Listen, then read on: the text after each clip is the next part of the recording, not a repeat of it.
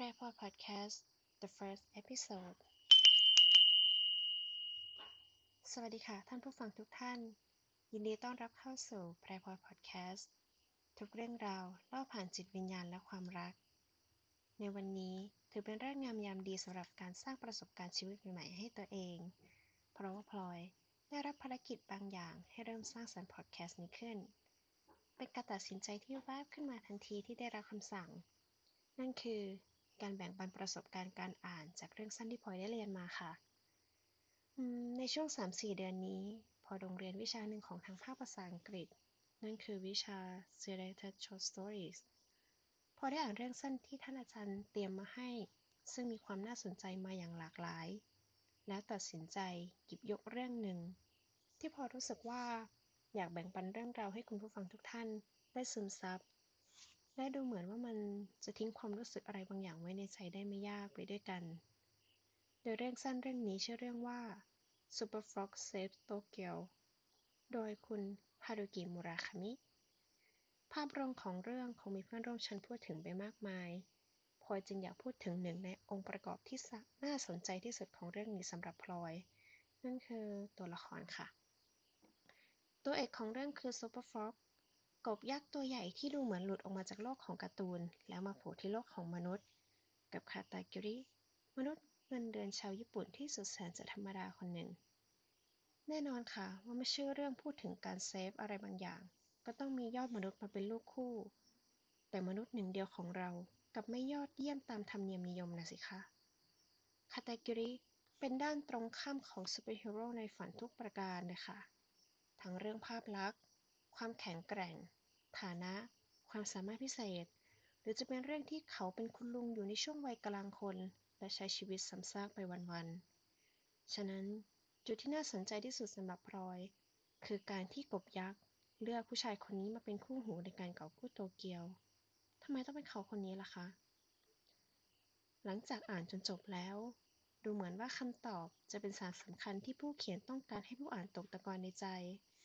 แต่พลอยจะเก็บมันไว้ตอนท้ายค่ะ และขอยกเหตุผลจากที่ตัวละครหลักบอกก่อนในเรื่อง Super Fox ให้เหตุผลว่าเขาเฝ้าดูการกระทำของคาตากิริมาตลอด เขาเห็นว่างานที่คาตากิริทำนั้นมันเสี่ยงอันตรายและยิ่งใหญ่แค่ไหน เขานับถือในความกล้าของมนุษย์เงินเดือนคนนี้ ซึ่งแน่นอนเขาว่าคาตากิริไม่รู้สึกแบบเดียวกับคู่สนทนา เพราะเขาไม่เคยรู้สึกแบบนั้นเลย เขาคิดว่าตัวเองก็แค่คนน่าเบื่อคนหนึ่งถึงหน้าที่การงานเขามันจะเสี่ยงภัย แต่ทุกคนก็ทำเหมือนเขากำลังต้มบะหมี่กึ่งสำเร็จรูป เป็นเรื่องธรรมดาที่ไม่ได้พิเศษตรงไหน อันที่จริงไม่เคยมีใครมองมาด้วยซ้ำว่าคาตากริทำอะไรกันแน่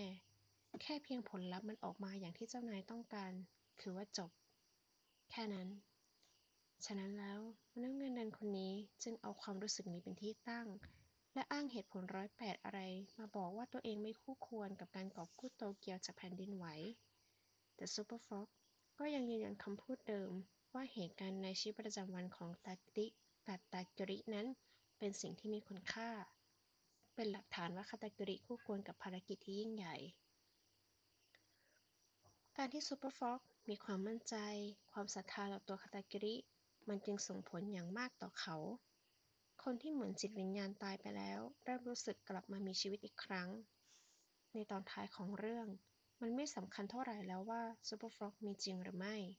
เพราะสิ่งที่สำคัญจริง ๆ คือความรู้สึกของคาตากิริที่เปลี่ยนไปมากกว่า การที่ Super Frog หย่อนเมล็ดพันธุ์แห่งความหวังไว้ในใจของมนุษย์คนนี้นั้น ดูเหมือนมันเติบโต และมีแนวโน้มจะงอกงาม Super Frog จะทำให้มนุษย์คนหนึ่งได้มีโอกาสเหมือนกลับมาเกิดใหม่ และทิ้งอะไรบางอย่างที่ทำให้คาตากิริไม่ใช่คนเดิมอีกต่อไปแล้ว จากพลังของคำพูด ความศรัทธาที่ Super Frog มี และย้ำซ้ำๆว่าคาตากิริเป็นมนุษย์ที่มีคุณค่าคนหนึ่งนี้นั้นนำมาซึ่งคำตอบที่พลอยทิ้งไว้ตอนต้น ว่าสิ่งนี้อาจเป็นสารสำคัญที่ผู้เขียนต้องการส่งผ่านไปถึงผู้อ่าน ในชีวิตคนเรา ทุกคนต่างก็ดิ้นรน และต่อสู้มาอย่างยากลำบากไม่มากก็น้อย แต่สิ่งที่หลาย ๆ คนรู้สึกคือ ตัวเองเป็นมนุษย์ธรรมดาที่ไร้ค่า ไร้ความสามารถคนหนึ่ง แต่ Super Fox Save Tokyo ได้พิสูจน์ให้เห็นว่า คุณที่เป็นมนุษย์ธรรมดาและรู้สึกเหมือนคาตากิริก็สามารถกลายเป็นคนที่คู่ควรกับภารกิจที่ยิ่งใหญ่ และความรู้สึกที่ยิ่งใหญ่ได้ เพียงแค่มีพลังศรัทธา ขอแค่ใครสักคนศรัทธาว่าเราทำได้ และแสดงให้เห็นว่าเขาเชื่อมั่น เขาตัดสินใจมาอย่างดีแล้วที่จะอยู่ข้างเราศรัทธาในตัวเรา แค่พลังคำพูดนั้นก็สร้างคน สร้างโลกใบใหม่ที่งดงามขึ้นมาได้ สุดท้ายนี้พลอยจึงอยากบอกกับคุณผู้ฟังว่า ถ้าในชีวิตของคุณไม่เคยมีซูเปอร์ฟ็อกโผล่มาหย่อนเมล็ดพันธุ์แห่งความหวังในใจเลย คุณลองเป็น Super Frog ของตัวเอง และเป็น Super Frog ของคนอื่นดูไหมคะ บางทีคุณอาจจะได้รับประสบการณ์อะไรบางอย่างที่เหมือนได้เกิดใหม่ หรือรู้สึกมีพลังที่จะมีชีวิตต่อไป เป็นมนุษย์ที่มีคุณค่าคนหนึ่งก็ได้ค่ะ ขอบคุณสำหรับการรับฟังแพรพลอยพอดแคสต์ในวันนี้ ดิฉันแพรพลอยอยู่คงขอกล่าวคำอำลา สวัสดีค่ะ